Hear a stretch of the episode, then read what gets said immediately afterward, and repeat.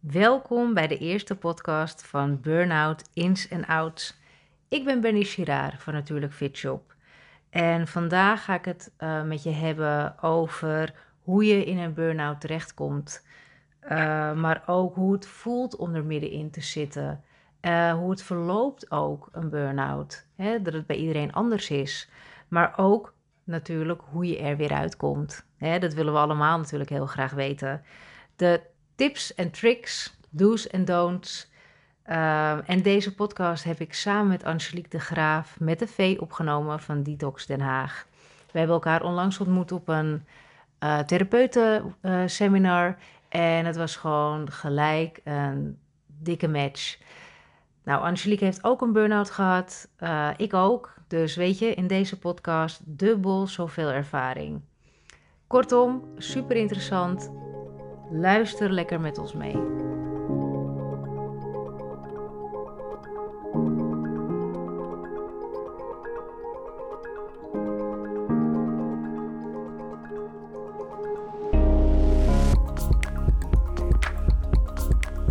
Hallo Bernice en welkom. Hi. Je staat zo zenuwachtig zo. Ja, het is toch altijd even... Je moet altijd een beetje plankkoorts, hè? Klein Ja? beetje in het begin. Ah, dat is zo weg, let maar op. Yes. Bernice, vertel, natuurlijk Fitshop. Natuurlijk Fitshop. Ja, want dat is mijn kindje. Die is ontstaan eh, vanuit mijn burn-out. En daar gaan we eh, zo alles over horen. Juist, inderdaad. Ja, Maar wat is het? Natuurlijk Fitshop. Eh het is ooit begonnen, ben ik begonnen met CBD-olie en THC-olie. Om nou ja, fysieke klachten bij mensen te verminderen. Eh, alleen ja, we liepen heel veel tegen wetgeving aan. En eh, toen hadden we zoiets van, nou weet je, laten we eh, het over een andere boeg gooien. En toen ben ik vitamine en mineralen gaan verkopen. En allerlei cursussen voor gedaan, bij, onder andere bij Vitakruid. En andere grote leveranciers. En dat vond ik zo leuk ehm, Ja, dat snap ik. dat ik verder ben gegaan. Ja, dat snap ik wel. Want je bent therapeut. Ja, ik ben eh orthomo- orthomoleculair consulent en holistisch therapeut. En, ehm, want ik heb je natuurlijk bij de EMB ontmoet, dus dat doe je ook. Heb je een praktijk? Ja, ik heb een praktijk en ik zit in Wormerveer.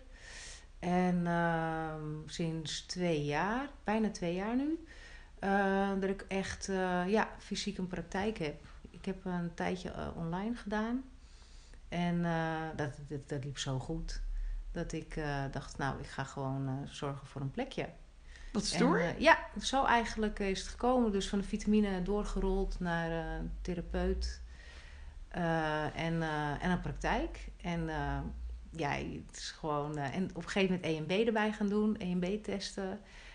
Nog een stukje We moeten even uitleggen, want niemand weet natuurlijk wat dat is. Energetisch-morfologische bloedtest, hè? Ja, Ik heb geoefend daarop. Ja, dat zijn van die tongbrekers, hè? Maar jij helpt dus mensen met burn-out klachten. ja, En hoe kunnen ze jou vinden? Eh, ze kunnen mij via Google vinden. eh, onder natuurlijk Fitshop. eh, maar ook onder Benny Chiraar. Met een D. Met een G Ja. en een D. Ben ik te vinden. En ehm, ook onder EMB bloedtesten ben ik ook te vinden. Ehm, ja, Oké, nou dan, dan, dan vinden ze je gaat wel. goed komen. Dus dat ja. is voor wormerveer Ja. en dat is voor burn-out. En hoe ben jij zelf eh, in die burn-out beland? Eh, nou ja, jouw favoriet onderwerp. Ja, dat Grenzeloos. bedoel ik. ik, ik, ik heb die... Grenzeloos. Oh ja, ja. ik was grenzeloos. En, eh, en ik wist het niet. Dat was mijn volgende vraag. Want ehm, het is natuurlijk voor de mensen die luisteren, die zijn heel nieuwsgierig van, eh, ja, hoe, hoe ben ik erin beland? Of hoe kan het dat iemand erin belandt? Ehm, dus hè, net als wat jij zegt, je, je, je zegt van, nou, ik was grenzeloos, maar je herkende het niet. Hoe zou je het nu achteraf aan iemand uitleggen? Hoe ze dat wel kunnen Ehm, herkennen? Nou, ehm, door bijvoorbeeld eh, als je heel erg moe bent, toch even die mindset erin te gooien. Eh, van ja, maar ik, dit ga je wel gewoon afmaken. Je gaat gewoon even door. Ja, dus dat even, even, Even door. doorgaan. Ja, even door. Ja, dat is heel concreet, maar ik denk ook heel herkenbaar voor mensen. En dat je eigenlijk, als je de kinderen in bed hebt gedaan, dat je dan eh, eigenlijk gewoon wil voor dood op de bank wil liggen, maar dan toch even gaat schoonmaken en opruimen. Want En dan weer wat anders. en dan weer wat anders. En dan lig je om 11 uur pas avonds in je bed. En dan ga je nog alles wat je morgen en overmorgen nog moet doen, ga je ook nog even door je hoofd malen. En wat er van de week gebeurd is, de gesprekken ook en dingen die je gedaan hebt. Maar nu zeg jij iets wat heel veel mensen hebben. Ja. En misschien zelfs wel normaal vinden. Het Maar was- dat is iets waarvan jij zegt, oh, maar dat zijn dingen die toch toeleiden naar een burn-out. Ehm, ja, wel als je het op een gegeven moment altijd hebt. En kijk, weet je wat het is? Je, eh, je begint natuurlijk ergens op een punt eh, dat je of te weinig gaat slapen door een of andere reden, of dat je eh, dingen meemaakt waardoor je heel veel gaat nadenken, continu, Mhm. dus in je hoofd zit. Eh, of emoties hebt die, waar je eigenlijk niet weet hoe je daarmee om moet gaan. Ehm, en, en daar reageer je op een bepaalde manier op. En ehm, in mijn geval was dat door bezig te blijven, zodat ik niet hoefde te voelen. Weet ik nu allemaal achteraf, dat wist ik toen allemaal niet. Want ehm, mensen die tegen mij zeiden: Bernice, doe nou eens rustig aan. Dacht ik van ja, eh, dat was echt mijn, mijn, mijn motto. Slapen doe ik als ik dood ben. Nou, dat is natuurlijk onzin.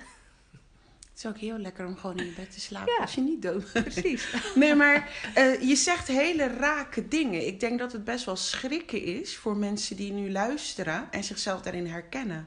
Je zegt hele rake dingen. Ehm, dingen die mensen ook normaal vinden. Dus Ja. je omschrijft een leefstijl die mensen normaal vinden. Ja, ik, eh, ik, ik was ook zelf heel erg gechoqueerd toen ik leerde dat het niet normaal was. Maar ik leef al jaren zo. Al jaren. En het werd eigenlijk alleen maar meer.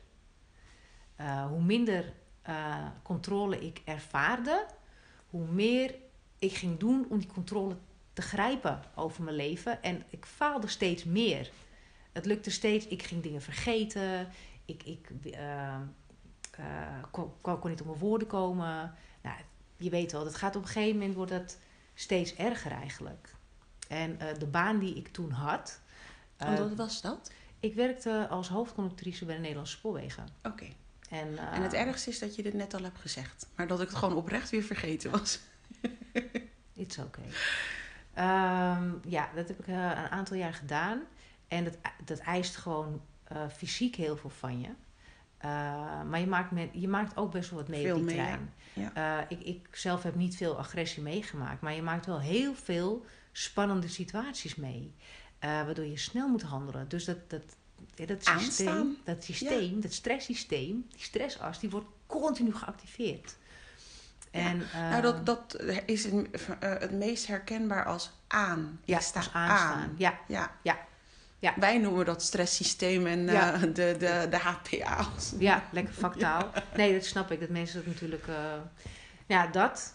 En... ehm eh, waar was ik eigenlijk gebleven? Nou, ik weet precies waar- waar je was hoor. We waren bij hoe jij dus in die burn-out Ja. beland bent.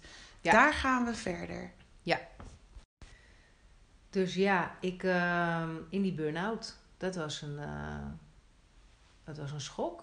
Ik kon het helemaal niet geloven dat het... eh, Niemand heeft door dat ze in een burn-out eh, komen. Hè? Dus dat even vooropgesteld.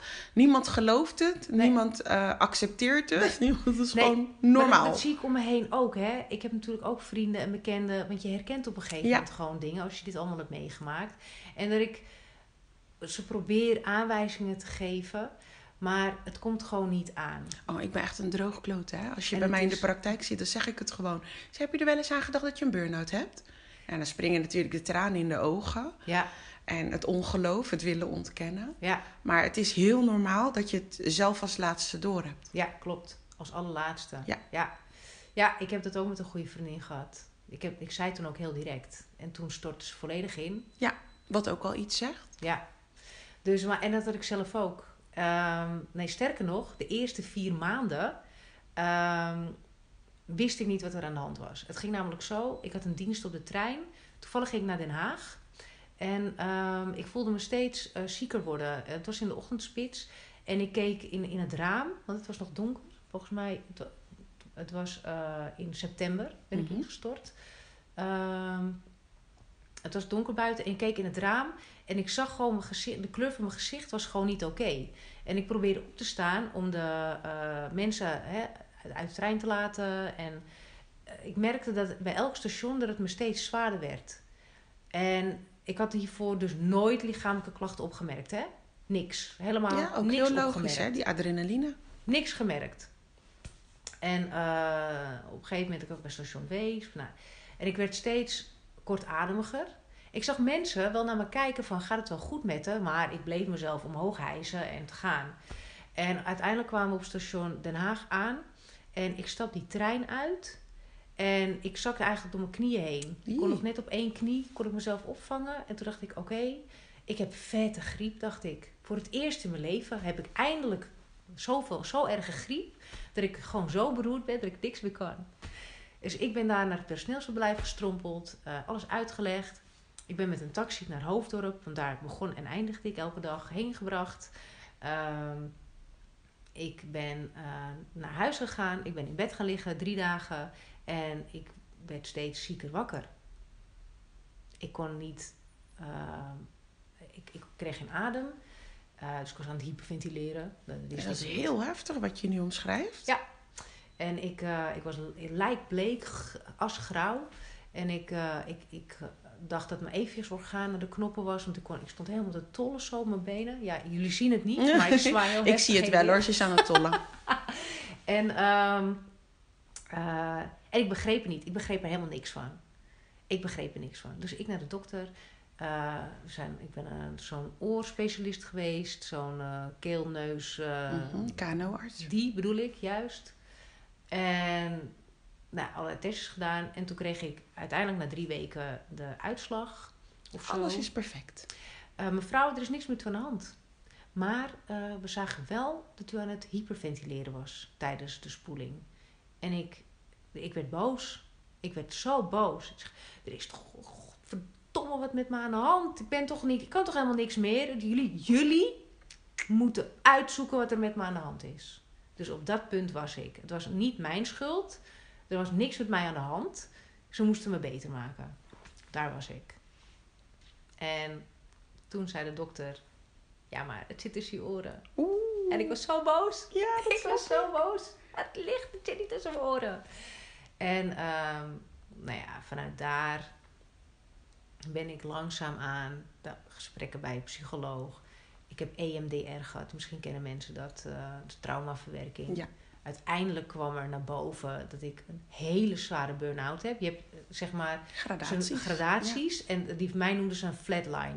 Oh, Dus ik kon gewoon niks meer. Ik kon ook letterlijk niks meer. Wij wonen 50 meter bij de winkel vandaan. Ik kon niet eens naar de winkel. Ik werd knettergek in de winkel. De piepjes van de kassa, de brom van de vitrines. Ik ging helemaal op tilt. Kinderen konden niks, konden geen geluid meer maken. Ik kon helemaal niks meer hebben. Ik heb daar nooit van gehoord, een flatline burn-out. Nee? Nee. Nou, zo, eh, zo is het mij toen uitgelegd. eh. Want wat je net wel zei, niet op, tijdens de podcast, maar hiervoor hadden we nog even gekletst, was dat jij er dus inderdaad wel vier jaar over had gedaan. ja, En ik zeg wel vaker, tenminste zeg ik dat wel vaker. Ik weet niet of ik dat hardop zeg of, nou, maakt niet uit voor het verhaal. Maar eh, ik zeg altijd van een burn-out, dat is één, max twee jaar. En anders is er wat anders aan de hand. Ja. Dus dat was een beetje dat ik dacht van, hé, hey, vier jaar? Ja. Hoe kan het dat het zo lang heeft geduurd? nou het was ook natuurlijk niet vier jaar flatline, toch? Nee, nee, nee, absoluut niet. Nee, nee, nee, nee. Het was ongeveer een jaar flatline. Zo, dat is En ook daarna- lang hoor. Ja, maar dat komt omdat ik de eerste vier maanden Mhm. niet kon accepteren dat het in mijzelf zat. Ehm, eh, ik had zoveel weerstand om met een psycholoog te praten, eh, want het lag daar allemaal niet aan. Daar lag het niet aan. Het, lag, het, was, het moest gewoon bewezen worden dat ik ziek was. Ja, ja, die is heel lastig. Ja, en dat gaat dus niet met een burn-out. Nou, en Tenminste, Daar ben ik ook tegen aangelopen hoor. Want ehm, ik had echt zoiets van: ik kan best accepteren dat ik een burn-out had. Ik was zelfs burn-out coach hè, in 2007. Had ik echt, ja, ik had echt een life, eh, life coach opleiding gedaan. Of life, ik weet even niet meer hoe je dat heet. Life coach? Lifestyle coach? Life, life Mhm. whatever. mm, En ehm, weet je hoe ik er dus achter kwam dat ik hem had? Ik begon mezelf dus te herkennen in de verhalen die ik van mijn destijds eh patiënten, klanten had. ik begon te herkennen van, maar dat zei die ook en dat zei die ook. En daardoor had ik vrij snel, heel snel nog voor de burn-out, had ik al door van, oeh, dit gaat Oh, niet dit goed. is niet goed. Foute... Dit gaat niet goed, want dit, dit zei die en die ook. Nu snap ik wat die persoon bedoelde, of nu voel ik dat ook. Ja. Dus in- in die zin had ik het wel snel door. En toch is het een shock als iemand het zegt. Ja. Ja, om, ja, dat is gewoon zo. Dan is het gewoon heel echt wordt het dan, hè? Weet je wat het ook was? Ik had zoiets van: oké, ik kan best een burn-out accepteren. Dus die acceptatie was weer vrij snel bij mij. Ik had zoiets van: ik kan best een burn-out accepteren, maar dat fysieke. Oeh, dat is zwaar. Die fysieke klachten die je krijgt. Ja. ik kon nog best accepteren van hé, hey, het licht gaat uit in je hoofd. Of weet je wel, je hebt eventjes. eh, hè, en ik durfde, ik durfde dus ook wel.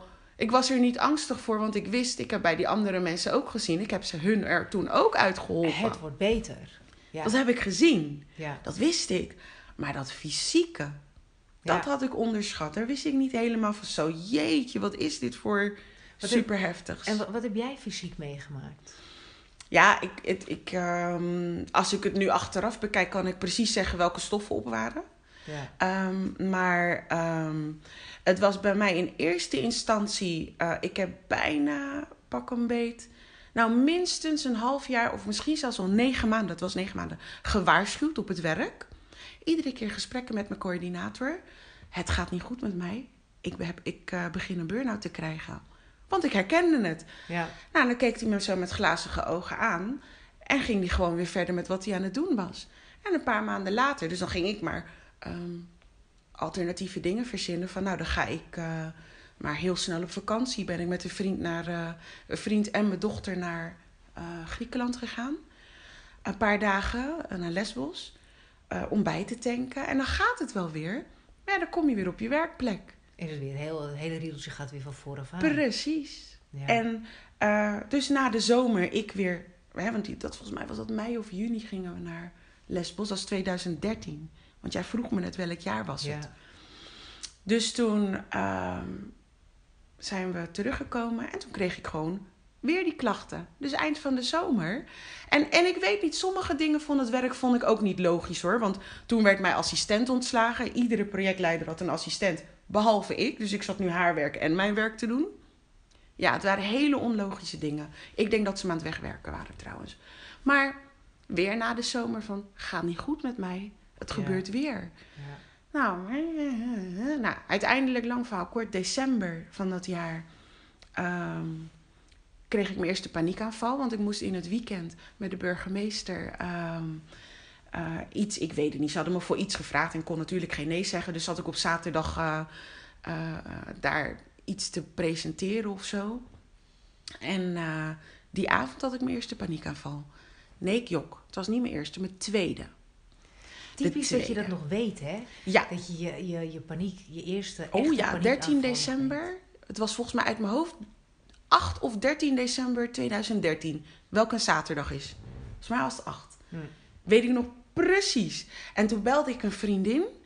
En toen zei ik... eh, ehm, again, het was mijn tweede. Ik ga zo zeggen wat die eerste was. Eh, toen belde ik dus een vriendin. En toen zei ik van, het gaat niet goed met me. Ik weet niet wat er gebeurt. En helemaal in paniek. En toen zei ze, ga in de douche. Ga in de warme douche. Toen ben ik dat gaan doen. En toen werd ik pas weer normaal. Dus die heb ik ook altijd onthouden. Van als er wat is, Ja. pak een warme douche. En wist jij ook eigenlijk gelijk dat het een paniekaanval was? Nee, maar zij gelukkig wel. Dankjewel, Frimi. Oké dan. Ja, ik denk dat zij het wel wist. Ga ik Ja. straks even vragen. Ja. Maar zij heeft me gezegd, pak een warme douche. En toen werd ik weer normaal. En die eerste keer was toen mijn moeder overleed. Toen was ik 25 jaar. Dat was 2004. En ehm, toen hebben ze me ook in een warm bad gegooid. Dus toen, ja, maar dat vond Ja. ik dan nog een soort van logische paniekaanval. En dit vond ik niet een logische paniekaanval. Daar kan ik, kon ik nog wel plaatsen wat er gebeurde. Ja. En hier niet. Ja. Nou, en toen netjes weer contact opgenomen met diezelfde coördinator, die ik gewoon waardeloos vind. En dat heb ik hem ook gezegd. En aangegeven van, ehm, ja, ik heb eh, een paniekaanval gehad. Ik, de- hè, dat ging echt niet goed. En toen zei hij van, ja, doe maar rustig aan. Ik zeg, oké, weet je wel. Dus thuiswerken, want dat mocht gewoon al. Vanaf 2012 mocht dat bij de gemeente al. En ehm, toen heb ik thuis gewerkt tot ergens eind januari. En toen ging het weer oké. Dus begon ik langzaam weer op het werk te komen. Maar toen kwamen er klachten dat ik niet voldoende uh, op mijn werkplek was. En toen werd ik daarop aangesproken door die coördinator. En toen zei ik, maar wat wil je nou? Jij zegt mij toch, uh, begin december zeg je dat ik uh, rustig aan moet doen, mijn tijd moet nemen. Ik waarschuw je al zoveel keer ja. dat ik een burn-out heb. En nu ga je me aanspreken, want ik ben niet va vaak genoeg op de werkplek. Jij hebt me gezegd dat ik thuis mocht blijven.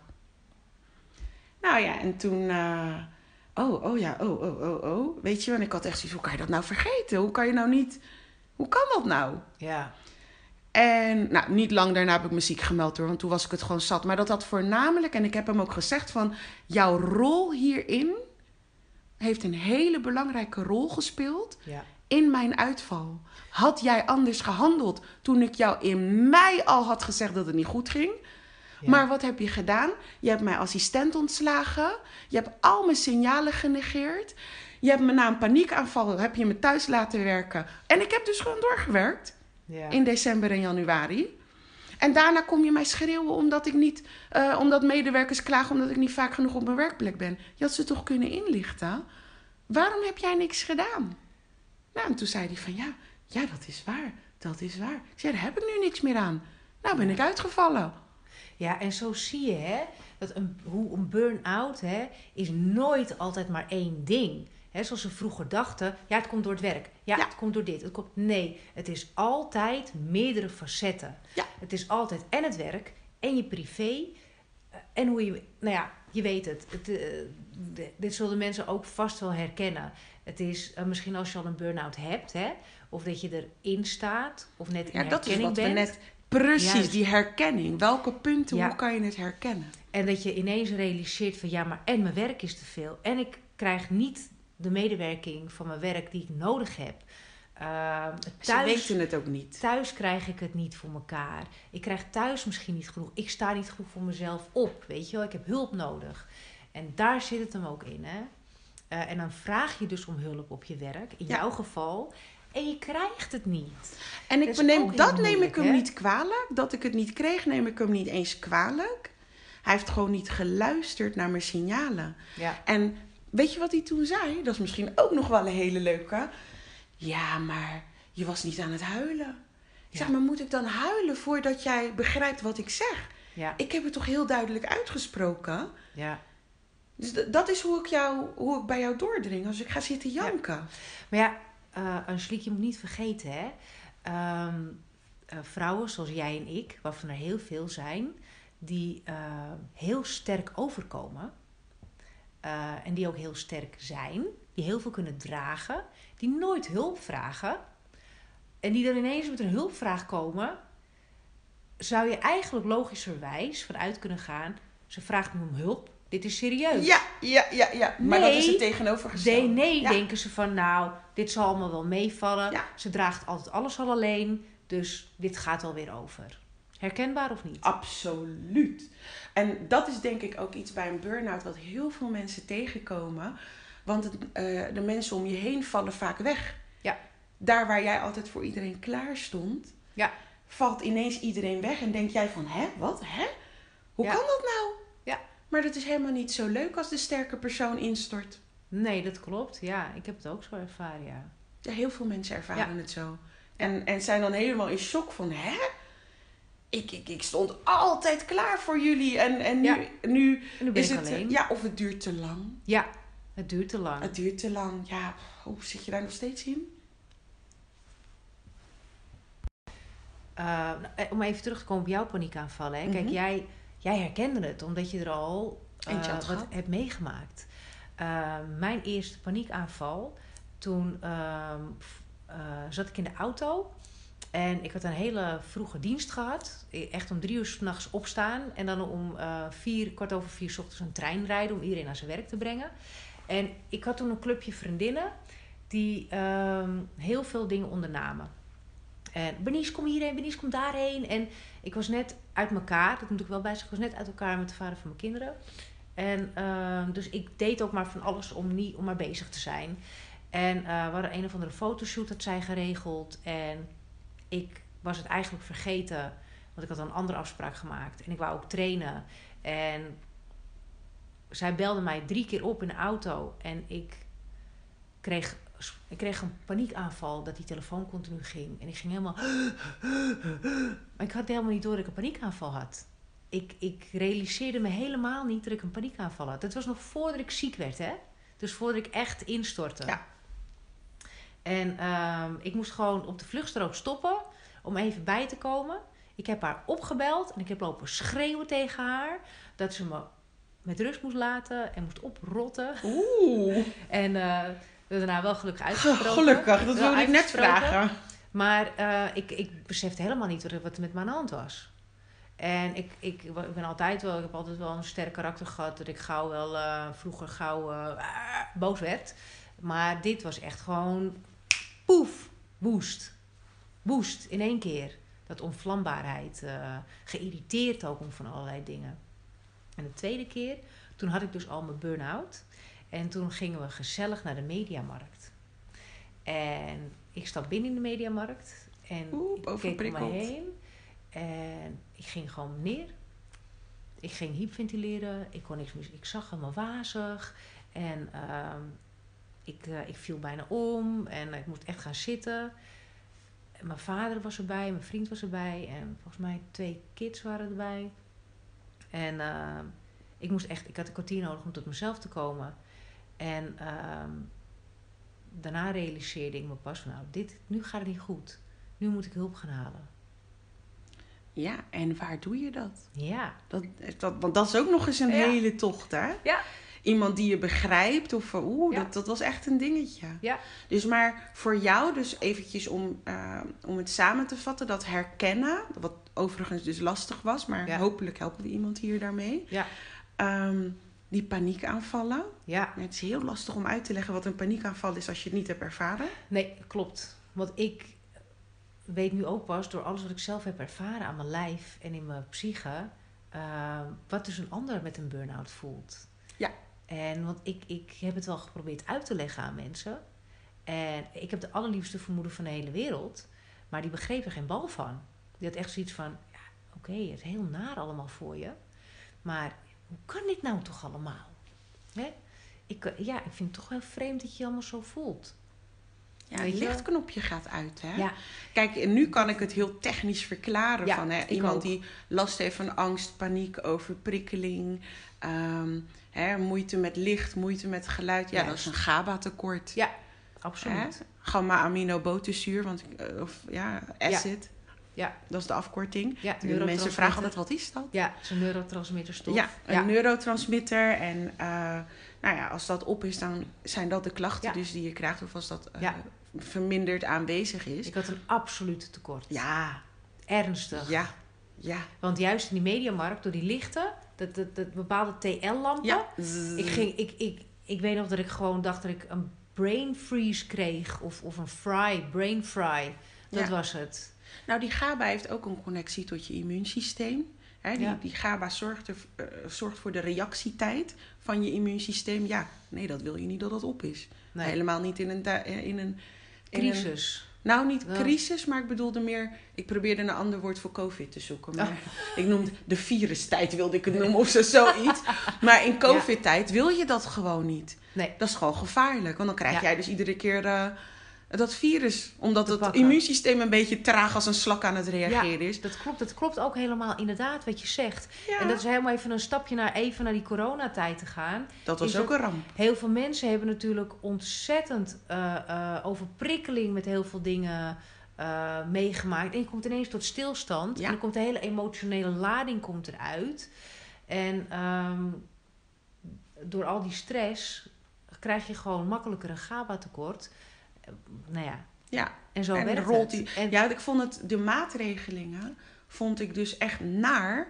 Want het was het tegenovergestelde van van wat alles je wat- nodig hebt. Het was het tegenovergestelde van alles wat ik adviseer. Ja, dus ik dacht, zijn ik ze ook. nou ons immuunsysteem aan het afzwakken? Ja, Blijf binnen zitten ja en eh, in angst niet. en paniek. Ja, maar goed, dat is even Ja. een zijweggetje, Ja, dames en heren. sorry. Eventjes terug. Ehm, Ehm. dus we hadden slaapproblemen, eh, verwarring, vermoeidheid, Ja, angst en paniek. Dat zijn Ja. eigenlijk dus signalen Dat zijn echt eh, signalen die ook als ze al een klein beetje aanwezig zijn, eh, al voldoende is om. Dat is al de, Je moet dat is- opletten. dat is al de aanmaak van een burn-out. Nou, er zijn ook karakteristieke eigenschappen. Hè? Er zijn mensen die een burn-out hebben, die lijken ontzettend op elkaar. Dat is waarom ik mijn werk zo leuk vind, want dan zit ik altijd heel de dag Ja. met leuke mensen. Ja, Ja, toch? ja, ja, slim. Maar ehm, bijvoorbeeld ehm, ja, moeite met nee zeggen, ja, klopt. extreem verantwoordelijk. Ja, extreem perfectionistisch ook vaak. Ja, en die hoort bij die GABA ook. Ja. Ehm, wat hebben we nog meer? Eh, verantwoordelijkheidsgevoel. ehm, We, we herkennen ook wel direct, eh, hè, als je er zo die karakteristieken opnoemt, dan weet ik zeker dat iemand nu die luistert denkt: Oh, maar dat is die collega. ja, Dat is die collega, dat is de perfectionist. dat, is ook, de, ja. hè, de- de- dat, dat is ook meestal de persoon waar al het werk naartoe geschoven wordt. ja, en die ook alles, alles maar neemt. Neemt, geen nee Ja, zegt. Geen neemt. Ja. Ja. Ehm, wat mij ook, wat ik in mijn praktijk terugzie, hè, en dat heb ik zelf ook gehad, is mensen met burn-out heel moeilijk vinden eh, om met hun emoties om te gaan. Ja. Dat, eh, en eh, ze, dat uit zich allemaal op een andere manier, hè, want iedereen is natuurlijk anders. Ehm, dus die, die, dat uit zich ook bij iedereen anders. Dus het is geen eenduidig iets. Hè. Bij de een die gaat heel hard werken om niet te hoeven voelen. Eh, de ander die ehm, heeft geleerd om niet boos te zijn. Dus die slikt alles door. En op een gegeven Oh, dat, is, dat is de formule voor schildklieren, trage schildklier, wat je nou zegt. Ja, nou ja, weet je, ehm, in, een burn-out komen natuurlijk ook heel veel lichamelijke klachten Ja, dat hele systeem, hè? wordt helemaal ontregeld. En je zwakte, je zwakke punten waar je aan mag werken, die komen eruit. Tenminste, zo heb ik het ervaren. Ik wil er toch nog eentje tussen gooien. En dat is de spier- en gewrichtsklachten. ehm, die je eigenlijk niet per se direct zou linken aan je burn-out. Maar die wel eh, ermee te maken hebben. En waarom? Juist, want iedereen heeft spier- en gewrichtsklachten. Ja. En we komen allemaal bij de fysio. Klopt. Of de psychosociale fysio, dat kan Ja. ook. Eh, of de Giro, of de, oké, ik hou op.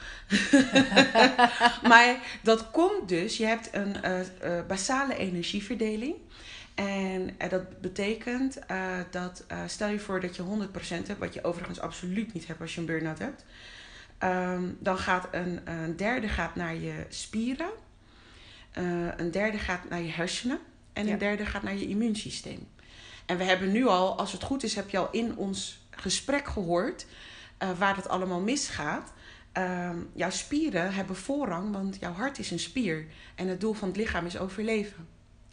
100%. Dus ehm, die hersenen die bijvoorbeeld overuren maken door te piekeren. En eh brain fog. En hè, die, die, die, die vragen ook veel energie. Maar ja, die moeten ook gaan inleveren. Ja, Ehm, maar ja, als die hersenen extra energie willen, dan geven ze jou gewoon lekker, eh, laten ze jou wat suiker eten. Krijgt hij ook even wat snelle energie. Eh, en dat immuunsysteem. Ja. Dat systeem, dat, eh, hè, dat, en dat zorgt er ook weer voor, want het immuunsysteem werkt in de nacht en de hersenen overdag. Eh, maar als dat immuunsysteem dus keihard aan het werk is, dan stilt hij wat energie van je slaap. ja, En klopt. die spier- en gewrichtsklachten bij een burn-out. Er is dus een verschuiving in die energieverdeling. Ehm, en ik heb hier overigens een videootje op YouTube. Eh eventjes op Detox Den Haag. Dat videootje is 2 minuten 23. Eh, het staat ook op de website en op Facebook volgens mij ook. Ehm, waarin ik dat uitleg van er is een basale energieverdeling. En ehm, als er dus niet genoeg energie is, dan kunnen die drie onderdelen die nodig zijn om te overleven niet goed functioneren. Want op het moment dat je stress hebt, gaan die barrières open. Dus dan wordt je huid wat dunner en kunnen bacteriën makkelijker Ja. naar binnen. Alles waardoor kan je- binnenkomen. Klopt. Juist. En je Ja. immuunsysteem Ja. moet dan wat harder werken. En gebeurt dat, hè, dan gaat dat open in de longen, dus dat het ietsjes wijder is, waardoor dingen naar binnen komen. Dan noem je het een longontsteking. Dus een longontsteking is vaak een stressprobleem. Maar het kan ook in de darmen gebeuren en dan is het een lekkende darm. Ook een stressprobleem. Ja. En als het bij je huid gebeurt, dus echt gewoon je, je buitenhuid, dan heb je. Eczeem. Precies, ik zag Ja. je mond al bewegen van. ja. Ah. ja, die kennen we. Ja. Dus, Ja. ehm, en dat zijn dus eigenlijk allemaal stressgerelateerde problemen. En dus ook wat we net al zeiden, die schildklier, het inslikken van Ja. je emoties, trage schildklier. Ook een stressprobleem. Diabetes, type Ook- 2, Ja, type moet ik erbij 2. zeggen, niet type 1. Ook een stress. Precies, Klopt. dus het is een, Correct. ehm, het is een eh, domino-effect van stress. Ja. ja dat is het- ook waarom ik die praktijk gericht heb op stressgerelateerde klachten. Omdat Ja. dat is ook een stressprobleem. En als je hem dan nog verder pakt, jouw huid, zij het in je longen, je darmen of van buiten, dat is je grens. Klopt. En wat ben je nou tijdens een burn-out, of eigenlijk al daarvoor? Grenzeloos. Ja, Dus alles kan binnenkomen. Er zit nergens meer een filter in die jou beschermt. ja. Ja. Maar dat is dus een manier van jouw lichaam om te zeggen: jouw grens is niet goed beschermd. Ja, En eh, vandaar dat als het dus wel binnenkomt, dus als iemand een auto-immuunziekte heeft of als iemand eh, veel virale infecties heeft, HPV, ge, ehm, chlamydia, eh, herpes. Er is een probleem in je gedrag met grenzen en dat is hoe jouw lichaam dat aan jou laat weten. ja, En dat is dus ook weer helemaal de reden dat ik die checklist heb ontwikkeld. Om energetisch en mentaal en verbaal die grenzen te ontwikkelen. Te ontdekken wat die triggers zijn. En die emoties die daarachter zitten te verwerken. ja. Ja, want hoe je het ook went of keert, alles is één geheel en werkt samen met elkaar. Ja, je Het moet is- hem alleen leren ja. vertalen. Ja, en eh, leren begrijpen van je lichaam. Wat vertelt mijn lichaam mij nou eigenlijk? En dan heb je dus ineens een burn-out. En dan, nou ja, ik voelde me dus heel eenzaam, want niemand begreep me. Klopt, heel herkenbaar. Ja, Ja. dat vond ik nog wel. Eh, weet je dat je het probeert uit te leggen, net als wat jij net al zei. Je probeert het uit te leggen, maar niemand snapt het. En uiteindelijk dan begin je maar gewoon je mond te houden. Ja, Ja, leer je gewoon, maar hoe gaat Ja. het goed? ja. Of ik zijn gewoon slecht. En Ja. dan eh, hetzelfde als gisteren. Ik zei gewoon niks. ik, ging gewoon, Ja. ik ging gewoon cocoonen. Ik ging gewoon niet eens meer met mensen praten. Ja. Ja, dat, volgens mij was dat wat ik deed. Nou ja, ja ik, ik merkte dat ik ook gewoon niks te communiceren had. Ik, ik had ook, ik was zo leeg in mijn hoofd en tegelijkertijd zo vol dat ik ook niet echt kon communiceren. Ik, eh, als ik naar mijn telefoon keek en eh, een berichtje wou tikken, dat was eigenlijk al te veel. En, eh, en wat je eigenlijk ook heel vaak hoort en ziet, depressie. Dat mensen dus inderdaad, als ze bij de huisarts zijn, dat ze dan maar eh, een eh, pammetje krijgen. Ja. Ik noem een pammetje, noem ik alle medicatie die eindigt op pam. Oxazepam, diazepam. Ja, En alle andere Want dat wordt heel vaak, dat wordt echt heel vaak, eh, dat was in mijn geval ook. Van, nou, ik vind dat je toch wat depressieve klachten ook al hebt. En misschien wil je aan de medicatie. En dat is eerst wat ik riep, alles behalve medicatie. Ja, het, ehm, ik noem het altijd, het wordt vaak verward. Want het, het is dus niet per se eh, automatisch dat jij een, een depressie hebt als je een burn-out hebt. Mede omdat het vaak gewoon een serotonine of een dopamine tekort is. Dus echt een, een tekort aan stofjes. Uh, trouwens, elke depressie is dat. Maar ehm, ehm, er wordt dan best snel gezegd van... Oh, hè, ik wil, ik wil ook nog wel heel even tussendoor een tip geven. Ik zou het op het eind doen, maar ik denk nou, als je aan het luisteren bent, dan denk je misschien ook wel van: hé, hey, paniek en angstaanvallen, dat herken ik, of depressie, dat herken ik. Safraanthee doet wonderen. Is gewoon op de webshop verkrijgbaar, uh, shop.detoxdraad.nl. Safraanthee, vijf takjes, doet wonderen. Ik zat laatst een, uh, van Natura Foundation een uh, training te kijken. Uh, depressie begint in de darmen. Ja. En ik ben helemaal dol op Margot. Ik, ik weet niet of je... Oh mijn god, ik, ik I heb nooit een love training her. van haar gehad, maar ik heb inderdaad wel, uh, ik heb wel fragmentjes gezien, ja. Love her. Ze Ja? is echt, ja, Aanrader? ze is Oké. echt fantastisch. En um, uh, ik die hele training kijken natuurlijk. Serotonine, dopamine enzovoort. Ja, ik, ik vind gewoon alles wat ze doet vind ik fantastisch. En aan het eind van de training was het dus inderdaad de conclusie van uh, safraan. Ik denk, ah, maar dat doe ik al. Ja, ik ook trouwens hoor. Ja. Sinds mijn burn-out uh, elke dag uh, safraan. Wel pauzeren hè, af en toe. Safraan kan je niet Ja. constant nemen. Maar ook dus, ik, ik, ik verkoop het echt eh, eh, in de praktijk en op de webshop. Omdat het zoveel corrigeert. Ja. En het hangt er, het is wel, het heeft wel te maken met een gradatie. Hè? Dus een flatline burn-out zal niet eh, genezen worden door safraan, helaas. Zou leuk Nee, zijn. klopt. Snap je? Dus het heeft wel gradaties. Maar als je eh, aan het begin staat of niet weet wat je moet doen, is het een perfect middel om. Want het haalt niet de oorzaak weg, hè? Het haalt niet Nee. die grenzeloosheid Nee, weg. absoluut niet. Die Maar het kan wel- eh, daar mag je echt zelf wat aan doen. Juist. Maar het kan wel opkrikken. Ook winterdip. Ja. Ook heel goed voor. Ja. Maar die depressie, dus dat is, dat is wel echt een dingetje. Eh, Ja. eh, een misdiagnose van een burn-out. Klopt, want eh, ik, ik heb al meerdere eh, mensen in de praktijk gehad ook, die met een diagnose depressie kwamen. Ehm, ik ben nu ook, eh, heb ik ook een cliënt. Eh, en uiteindelijk is het geen depressie. Na heel veel gesprekken en behandelingen ehm, met deze meneer, zijn we eigenlijk tot de conclusie gekomen dat hij eigenlijk gewoon een burn-out heeft. En, ehm, maar goed, soms zit je zo vast in je ding Ja. dat je. ehm, Het wordt niet herkend, want wie zou Nee. het dan eigenlijk moeten diagnosticeren? ja, wie? De huisarts eigenlijk. Ja, maar burn-out bestaat technisch gezien niet eens. Medisch gezien, Medisch volgens gezien, mij, is het inmiddels erkend. Want ik weet dat het jarenlang niet erkend was. Nou, volgens mij is het vanaf de periode dat wij ongeveer eh burn-out waren. Ja, toen was die er niet hoor. Toen was het. mm, Nou, laat ik zo stellen. Het was wel bespreekbaar, maar het was. Het, ehm, het was niet echt erkend, nee. Het was niet van. En gewoon echt, ik heb het over dat boek, dat DSM heet het zo. Er is toch een, een, een, een fibromyalgie is niet erkend als dat ziekte. klopt, dat weet ik. Burn-out ook niet hoor. Maar misschien nu wel, maar het is, dan is het iets heel recents. Ja. Oh, zo op deze manier. Ja, Nou, dat weet ik eigenlijk niet. Volgens mij niet. wa- het was jarenlang niet erkend. Eén van de twee is nu wel erkend. Ik weet alleen niet of het fibro of burn-out is. Maar goed, maakt niet uit. Je gaat naar de huisarts. Ja. En dan? Kijk, je, je hebt natuurlijk bij de huisarts heb je 10 minuten de tijd. Bij een hele fanatieke huisarts heb je misschien een kwartier, krijg je.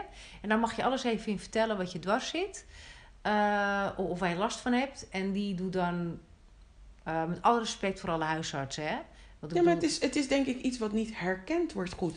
En misschien als een huisarts het zelf heeft gehad of meer ervaring ermee heeft. Misschien dan wel. Maar goed, de huisarts is ook een doorgeefluik. Ja. Uiteindelijk, hè. Zij, zij adviseren jou om dan maar hè, met jouw klacht... Want dat is wat mensen... Dat is eigenlijk wat er gebeurt. Je komt bij, bij een huisarts... eh, en die kijkt eigenlijk voornamelijk naar jouw fysieke. Er wordt niet zozeer naar je mentale gekeken. Want het enige naar het stukje mentaal wat er gekeken wordt... is dat wordt herkend als een stukje depressie wat je benoemt. Nou ja, ik vind En- de ontwikkeling van de praktijkondersteuners tegenwoordig fantastisch. Ja. Dat was een beroep wat er toen niet was. Tenminste, niet dat ik weet. Ehm, ja, ik ben wel bij de praktijkondersteuner geweest. Echt waar? Ik, Ja. ik heb er nog nooit van gehoord. Ja, het, het maakte bij mij alleen zoveel uit. Want ik was zo'n hard nootje, ik was niet te kraken. Ah.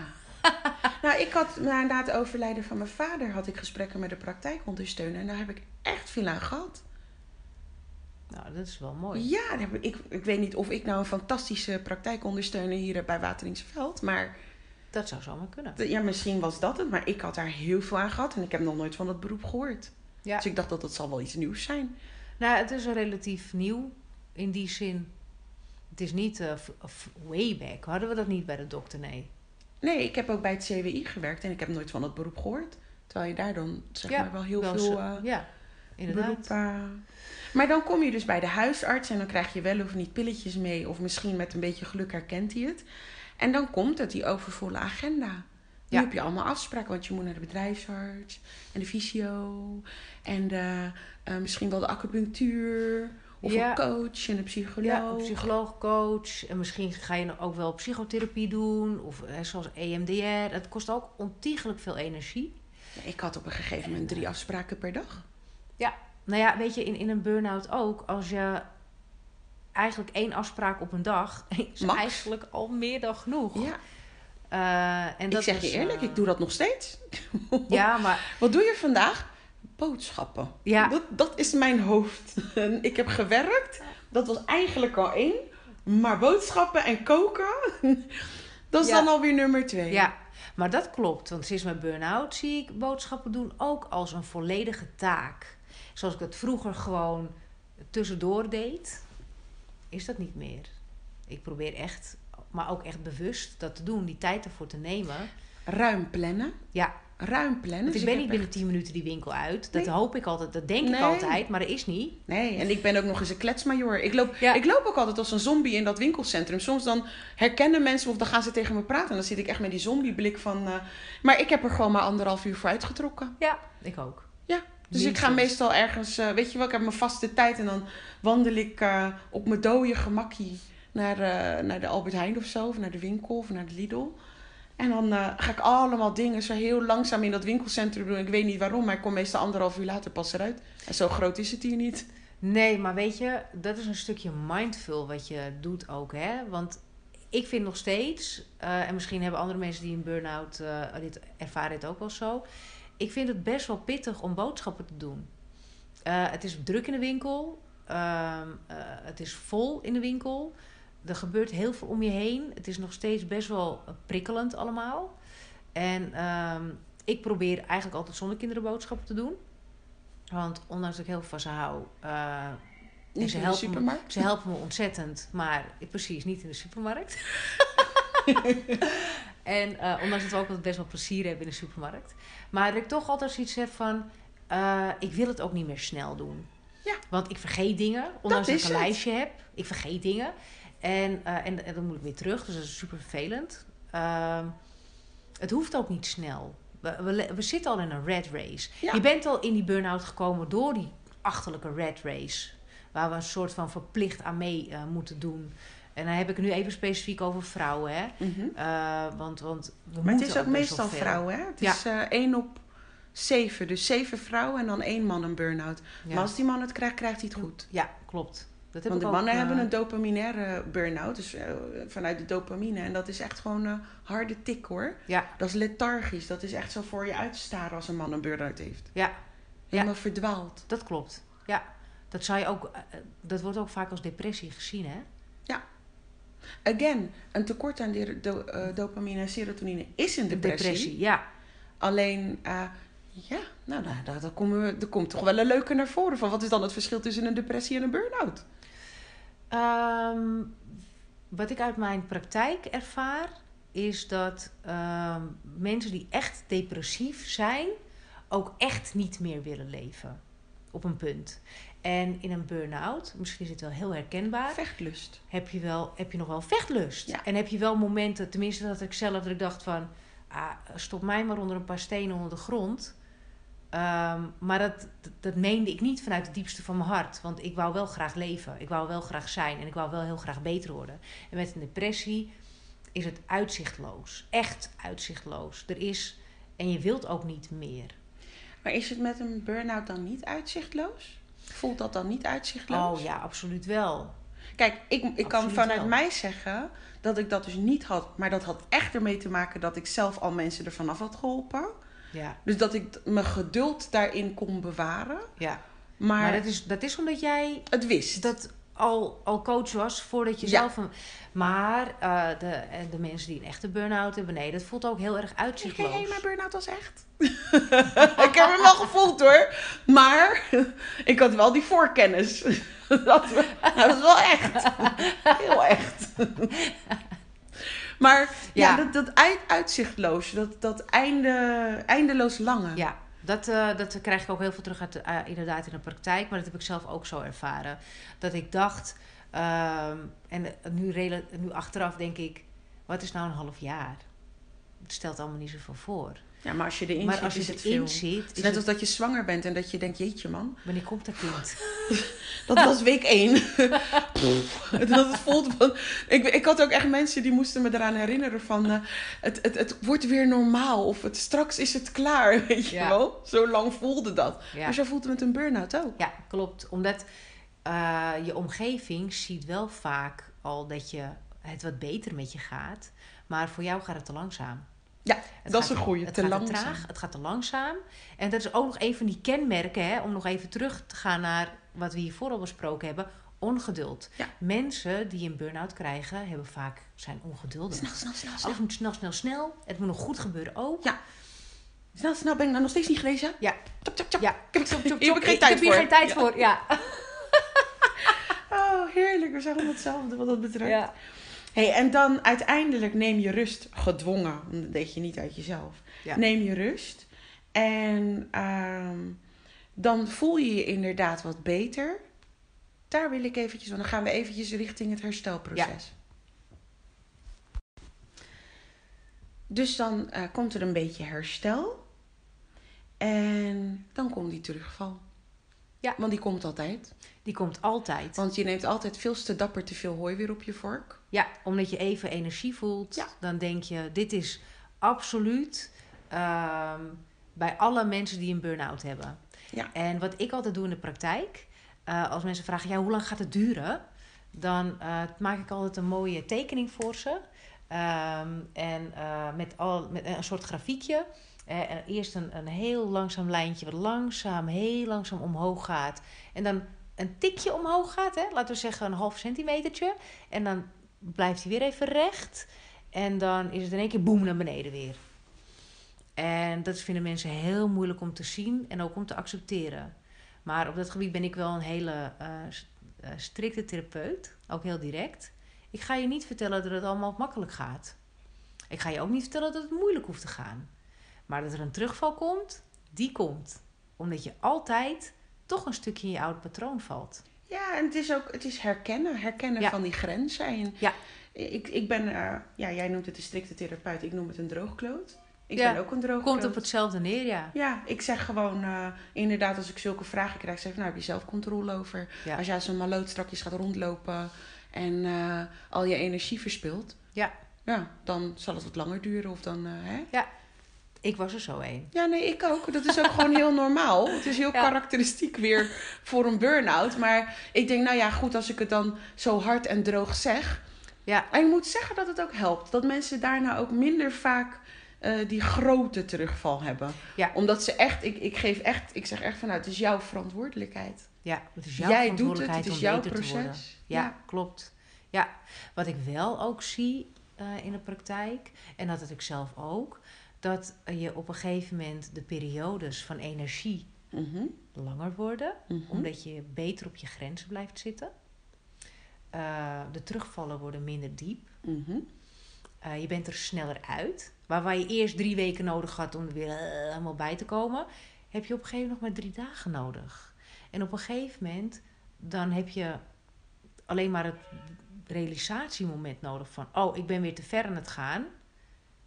En dan kan je terug herpakken. Oh ja, ik moet bij mijn grenzen blijven. Ja. En op mezelf letten. Nou, weet je, want na die burn-out is het, blijft dit een issue, blijft het een dingetje. hè. Je zal Ja. altijd heel alert Ja. op die grens moeten zijn.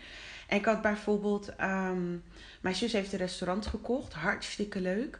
En natuurlijk eh, wil ik voor de volle 100% eh inzet hebben, inzet plegen en helpen enzovoort. En op een gegeven moment, ehm, ja, dan word je moe. Dus toen was het ook echt van, oké, ik moet even een vaste dag kiezen. En, eh, want ja, mijn dochter moet ook gewoon haar huiswerk doen en op tijd naar bed. En alles moet gewoon lopen in het huishouden. Ehm, dus deze dag werkt voor mij. Dit is wat ik kan doen, dit is wat ik kan geven. En eh, ja, meer niet, want ik heb ook mijn eigen bedrijf en ik heb ook mijn eigen werkzaamheden en huishouden enzovoort. Je eigen Dit is mijn max. Ja. Ja. dit is het max. En eh, ik wil je dolgraag helpen en ik wil dolgraag alles doen. En ik hou ontzettend veel van je. Maar meer dan dat kan ik niet geven. Ik Ja. merkte ook dat mijn dochter op een gegeven moment expres naar school vriendinnetjes of vriendjes meenam. Zodat we niet weer weg konden. En toen dacht ik, oeh, oké. Mama hoort je. Mama ziet wat er nu Het gebeurt. ja. Van, eh, ja, want het is voor haar ook te laat naar bed anders. Ja. Ja. En dan leer je uiteindelijk, leer je je kind dan ook over Ja. grenzen heen gaan, hè? Ja, absoluut. Nee, daar ben ik heel alleen. Nou, nou, oh, geloof mij nou maar, die van Ja. mij heeft echt grenzen hoor. Oh, mooi. Oh jeetje, wat heeft die grenzen. Ik krijg ze gewoon terug in mijn gezicht gesmeten van haar hoor. Eh, nee, mama, ik zei nee en dat is mijn grens. Je hebt het toch altijd over grenzen? Ja, Dit is mijn grens. Oké. duidelijk. En toch ga je je kamer opruimen. Tiener hè, tiener hè. oh jeetje. Heerlijk. Dus maar dan komt er dus inderdaad wanhoop. Ja. Want eh jij Kan je dit ja, nou gebeuren? Weer gebeuren. Krijg ik, word ik weer, dan moet ik weer het hele proces door. Ja. Dat is wat er door je Angst. heen gaat. Angst. Vreselijke angst dan. Van jeetje, Mina. En eh, ik weet, eh, ehm, eh, mijn nicht Karen, die ehm, loopt, heeft ook bij mij een burn-out traject gedaan. En Karen, als je luistert, dit is echt voor jou. Wij hebben het hier zo vaak over gehad. Eh, die terugval en wat je dan mag doen om je terug bij je te herpakken en vertrouwen hebben in jezelf.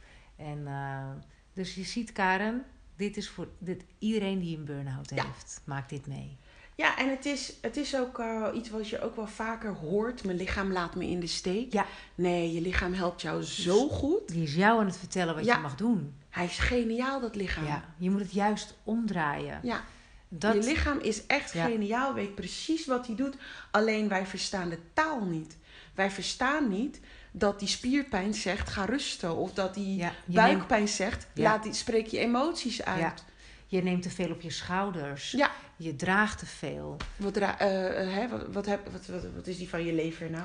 Ja, wat heb je op je leven? Dankjewel. Juist. Boosheid. Ja, Ja, die spreekwoorden die zeggen het ook allemaal al, hè? die, die, die zijn eeuwen oud en die vertellen je eigenlijk exact wat er aan de hand is. Geniaal. Ben je gal aan het spuwen? Ja. Hè, mensen die galproblemen hebben, hè, die, die, die kunnen zich gewoon. En dat, hier kom je dus weer op terug. Het is het niet goed kunnen uit of om kunnen gaan of transformeren van emoties. Ja. Dat is het. Het is echt, het is een boodschap. Dus herstel gaat stap voor stap en Ja. realiseren.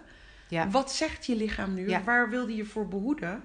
En eerlijk, had ik die burn-out niet gehad, had ik deze hele prachtige praktijk niet waar ik weer duizenden mensen heb geholpen. Ik ben het helemaal met je eens. Idem, bij mij ook. Het Ja. was het waard, maar het was wel zwaar. Het was heel zwaar. Maar inderdaad, het was het meer dan waard. Ja. Ik heb ehm, een podcast opgenomen, nou wel een tijd geleden. En ehm, misschien ook leuk eh, om Ja. te luisteren. Eh, Hoe heet jouw podcast? Een burn-out is een geschenk. Dat is de titel. En hij staat gewoon onder natuurlijk Fitshop, onder Spotify, dacht ik. En volgens mij bij Apple. Mhm. Eh, en ehm, daarin vertel ik onder andere ook dat als je eenmaal op het punt bent in je burn-out en je kan het transformeren naar iets positiefs, dat ik- het een life changer is. Dus dat je zoveel over jezelf mag leren en bij jezelf eh, thuis mag komen, bij de persoon, bij de potentie die je hebt en die je bent. Eh, eh, dat het je echt veel brengt. Dat het echt een geschenk is. Omdat je eindelijk begrijpt wat jouw lichaam jou wil vertellen. Ja, en het brengt je gewoon naar een nieuwe... Nieuwe jij. Ja, Ah, eigenlijk, ik zeg altijd 2.0 versie. Ja. Mensen zeggen altijd, ja, ik wil graag weer mijn oude ik worden. En het eerste wat ik roep, nee, dat wil je niet. Ja dat weten je- ze dan nog niet. Dan krijg je weer die burn-out. Nee, Ja. dat klopt. Dat klopt. Ja, want een burn-out komt vaak wel vaker eh, terug hè, bij mensen. Als je, ehm, tenminste, dat, dat, dat is wat ik geloof. Als je de eerste keer een burn-out krijgt en je eh, pakt hem niet aan zoals hij aangepakt zou moeten worden voor jou, dan krijg je hem terug net zolang totdat je leert luisteren naar de taal van je lichaam. Totdat je uiteindelijk echt naar jezelf gaat luisteren en jezelf gaat respecteren. Zoals ik net al zei, ik heb dus die checklist, een soort van handleiding, heel korte hè, eh, overzichten met tips, trucs, eh, meditaties, affirmaties. Ehm, en dat heb ik heel, ja, heel, daar heb ik echt wel acht weken per checklist over nagedacht hoe ik dat in elkaar wilde zetten. En het is eigenlijk een soort samenvatting van wat ik altijd in de praktijk met mensen bespreek. Maar dan kan je tussen de behandelingen door eh, zelf eraan doorwerken. Of als je geen behandelingen hebt, zelf ermee aan de slag gaan. Eh, want het begint met het grenzen herkennen. Dan krijg je die triggers die naar boven komen en dan die emoties. Ehm, want het gaat eigenlijk van ervaring, of misschien wel burn-out. Eh, en dat betekent niet dat het alleen voor mensen met een burn-out is, maar het gaat van ervaring naar levensles. Wat gebeurt er met je en wat kan je ervan leren? En dat proces om van A naar B te gaan, wat daartussen zit, dat zijn die checklists. Ehm, en ehm dan wilde ik nog heel kort een heel klein stukje ehm, naar boven brengen. En dat is terug naar je oude werkplek met een groot vraagteken. Uh, wat vind jij daarvan? Het ligt heel erg aan de aard van je burn-out. Uh, is het, hè, want je kan hem best wel onderverdelen in, uh, in drie categorieën, denk ik. Geloof ik. Uh, dat is één persoonlijk, dus op je persoonlijke vlak. Dus wat er bij je thuis, in je gezin, et cetera, privé afspeelt. Of werkgerelateerd. Of je hebt een combinatie van. En um, vaak is ook wel het werk wat je doet eigenlijk niet geschikt voor je. Ondanks dat je het misschien wel hartstikke leuk vindt, past het misschien qua werktijden of qua werkdruk niet helemaal bij je leven op dat moment. Um, dat is ook wel een grote verandering, hè? Ja, het is... Dat schrikken, want uh, ja. ja. misschien vind je je werk leuk. Ik vond mijn werk hartstikke ja. leuk. Het was bij mij meer een, een, nieuwe afdeling waarvan ik dacht, jakkie. Ja. Dat, en, en ik dacht het eigenlijk niet eens, maar het waren gewoon toxische mensen voor mij. Het was een hele toxische omgeving. Ja. Achteraf begreep ik dat heel veel mensen daar een burn-out kregen. Ja. Dus um, was dat niet zo raar. Maar. Um, nou, weet je wat het een beetje in zit ook? Tegenwoordig heb je de wet poortwachter, hè? Je hebt het mhm. eerste spoor, je hebt het tweede spoor. En um, als je bij een goede therapeut terechtkomt, in een vroeg stadium van je burn-out, denk ik dat je heel veel kan bereiken door bijvoorbeeld in je oude werk te blijven of een hele leuke andere baan te vinden. Maar vaak eh, stappen mensen een beetje te laat in hun herstelproces of duurt het wat langer. Nou ja, ik wilde net zeggen, het is nog slimmer eigenlijk, maar dan zou je het moeten herkennen, als je het daarvoor doet. Ja. En ik denk ook voor werkgevers, herken uh, die karakteristieken ja.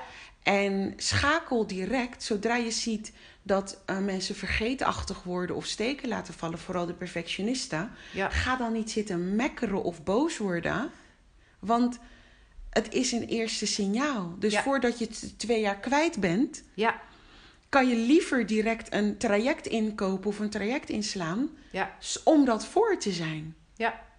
Ja, klopt. Dit, eh, dit is ook precies wat ik hè, voor het midden- en kleinbedrijf doe. Ja. Ik zet deze trajecten in elkaar voor het midden- Ja, en ik doe het vaak kleinbedrijf. voor de Haagse Hogeschool, doe ik het vaak. Oh, wat gek. Ja. Ja, leuk. Ja, ja ik heb Ja. meerdere mensen van de Haagse Hogeschool. eh, Ja, want ja, docenten en zorg, ja, dat waren de originele burn-out eh, beroepen. ja. Inmiddels eh, zijn het alle beroepen bijna. Ja, ik doe dan in de Zaanstreek echt midden- en kleinbedrijf, midden ehm, bedrijf met ongeveer 20 werknemers, gemiddeld ongeveer. Hè. Dat loopt via een arbeidsdeskundige dan, zelfstandig arbeidsdeskundige. Maar wij proberen dus ook eh, mensen weer echt duurzaam inzetbaar te krijgen. En het liefst eigenlijk al voordat ze in het, dat eerste jaar door zijn. Want weet je wat het is? Je, je, het, wordt veel, het wordt alleen maar zwaarder. Je zit dan in het Ja. tweede jaar. Hij- It spirals down. Juist. En je moet dan heel, je moet dan nog veel meer. Je moet en reintegreren in werk en dat lukt niet. En je moet beter worden. En je moet dit. En je moet dat. Dus bij heel veel mensen, dat zo ging het bij mijzelf namelijk, is dat te veel. En kan je dus niet eh, duurzaam integreren. Of reïntegreren in je werk. En ehm, dus het- ik vind het heel belangrijk dat je goed bij jezelf gaat voelen. Past dit werk bij mij, wat ik doe? Past het bij mijn leven? Dat is Vind een ik het hele leuk? goede vraag. Vind ik het leuk wat ik doe, maar kan ik het misschien ergens anders dit werk doen? Hè, wat je bijvoorbeeld waar geen toxische mensen rondlopen, waar, eh, waar ook naar de mens gekeken wordt en niet alleen naar je resultaten die je geeft. En dat zijn belangrijke vragen die je jezelf echt Ja, mag vooral. stellen. Echt, is dit wel de baan voor mij? Juist. Er waren wat vragen, maar er ging wat mis met eh, eh, de apparatuur. Ehm, maar wij gaan in ieder geval de tips. Wat is jouw beste gouden tip? Mijn gouden tip. Ehm, zoek een goede therapeut. En eh, eentje die zoveel mogelijk in huis heeft. Om jou op je fysieke niveau, mentale, emotionele, energetisch en een stukje spiritualiteit kan coachen of kan therapie kan geven. En ehm, neem het serieus wat je hebt. En ehm, ervaar het als een uitnodiging, als een geschenk om er terug bij jezelf te komen. Nou, mijn gouden tip is ehm, ga niet zelf dokteren. Dus het komt eigenlijk een beetje overeen met jouw tip. Maar er zit een hele chemie achter die uh, supplementen. En ik begrijp dat het heel verleidelijk is om zelf uh, te gaan dokteren. Of zelf te denken, ik slik dit of ik slik dat. Of ik heb dit of dat gelezen. Maar de waarheid is, er zit een heel systeem achter. Hè? Als jij een uh, tekort hebt aan GABA... van die angst en die paniek hè, en overprikkeling je kan niet zomaar iets slikken, want uh, ja, GABA mixt niet goed met antidepressiva of anti, uh, antipsychotica. Of, uh, en safraan kan je ook niet met antidepressiva nee. nemen. Nee. Dus het, is, het, zijn, het is een hele studie zit erachter ja. en die jij en ik gedaan hebben. Het zijn calculaties. Het kan vanuit de darmen komen, hè, dan geeft het harde ontlasting. Ja. Dat kan. Maar het kan ook vanuit de hersenen komen. En het kan ook een probleem zijn van de receptoren. Ja, van de neurotransmitters. Ja, de aanhechting. Ja. ja, en het kan ook uh, een extreem tekort zijn. Nou, dan is er meer nodig. Ja, en het kan een heel licht tekort zijn. Dan kan je misschien wel met een beetje lavendel bij wijze van uh, herstellen. Ja. Dus um, er zit een hele studie achter. En uh, ga dat niet zomaar doen, want het kan gevaarlijk zijn. Ja, het, het kan echt gevaarlijk zijn. Ik heb dat een keer trouwens meegemaakt. Hè? Er was iemand die, die had een dopamine tekort. En toen zei ik van ja, maar de medicatie die jij slikt, mag jij niet uh, de tyrosine gebruiken. Uh, maar toen ging ze naar uh, de tuin of zo, weet ik van zo'n zo'n winkel. Ja. En toen zei die persoon van ja, dan moet je dat. Als je dat, dan moet je dat. En toen heeft ze dat gebruikt. En toen heeft ze echt last daarvan gehad. En toen heeft ze mij een bosje bloemen gestuurd van dankjewel, je hebt me gewaarschuwd dat ik niet geluisterd heb, is dan aan mij. Want ik zei nog tegen haar van... Ze had me toen, dat, toen ze dat advies kreeg, uh, had ze mij uh, gecontacteerd. Toen zei ik, ik zou het niet doen. En ze had het toch gedaan. Toen heeft ze een bosje bloemen gestuurd. Zij is ook therapeut geworden uiteindelijk. Oh, leuk. Ja, ze vond dat zo interessant hoe dat werkte. Ja. Maar toen zei ik echt van, nou, niet doen. Heeft ze echt een bosje bloemen gestuurd. Van, ik had naar je moeten luisteren. Ik had daar echt last van gehad. Dat advies was echt niet goed. Dus ja, je kan niet verwachten van iemand die eigenlijk gewoon in zo'n winkel staat, tenzij die die studie heeft gedaan. Ja. Ze weten inhoudelijk best wat van de producten, maar niet hoe het toe te passen. In welke situatie? Misschien wel hoor, maar het, het is niet, je kan het niet lukraak zomaar overnemen. Je kan niet in vijf minuten een, een passend advies geven. Eigenlijk niet. Je weet niet wat er aan de hand is met die persoon. Nee. Je moet weten welke medicatie gebruik je. Welke supplementen gebruik je al. Ja. worden die supplementen opgenomen? Er zit ja. een heel verhaal achter. Ja de opneembaarheid, het merken. Ja, het is een studie. Absoluut. Dus mijn tip is: uh, schakel inderdaad echt een expert in. Ga niet zelf dokteren, want je kan het erger maken. Dit is alweer het einde van deze podcast. En het was echt, echt, echt tof om dit met Angelique te doen.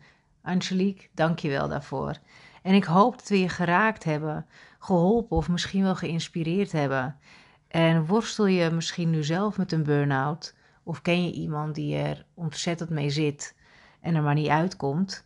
Aarzel dan niet en neem contact met me op via Instagram, Facebook of gewoon de website www.natuurlijkfitshop. Hey, dan kijken we samen hoe jij er weer bovenop komt.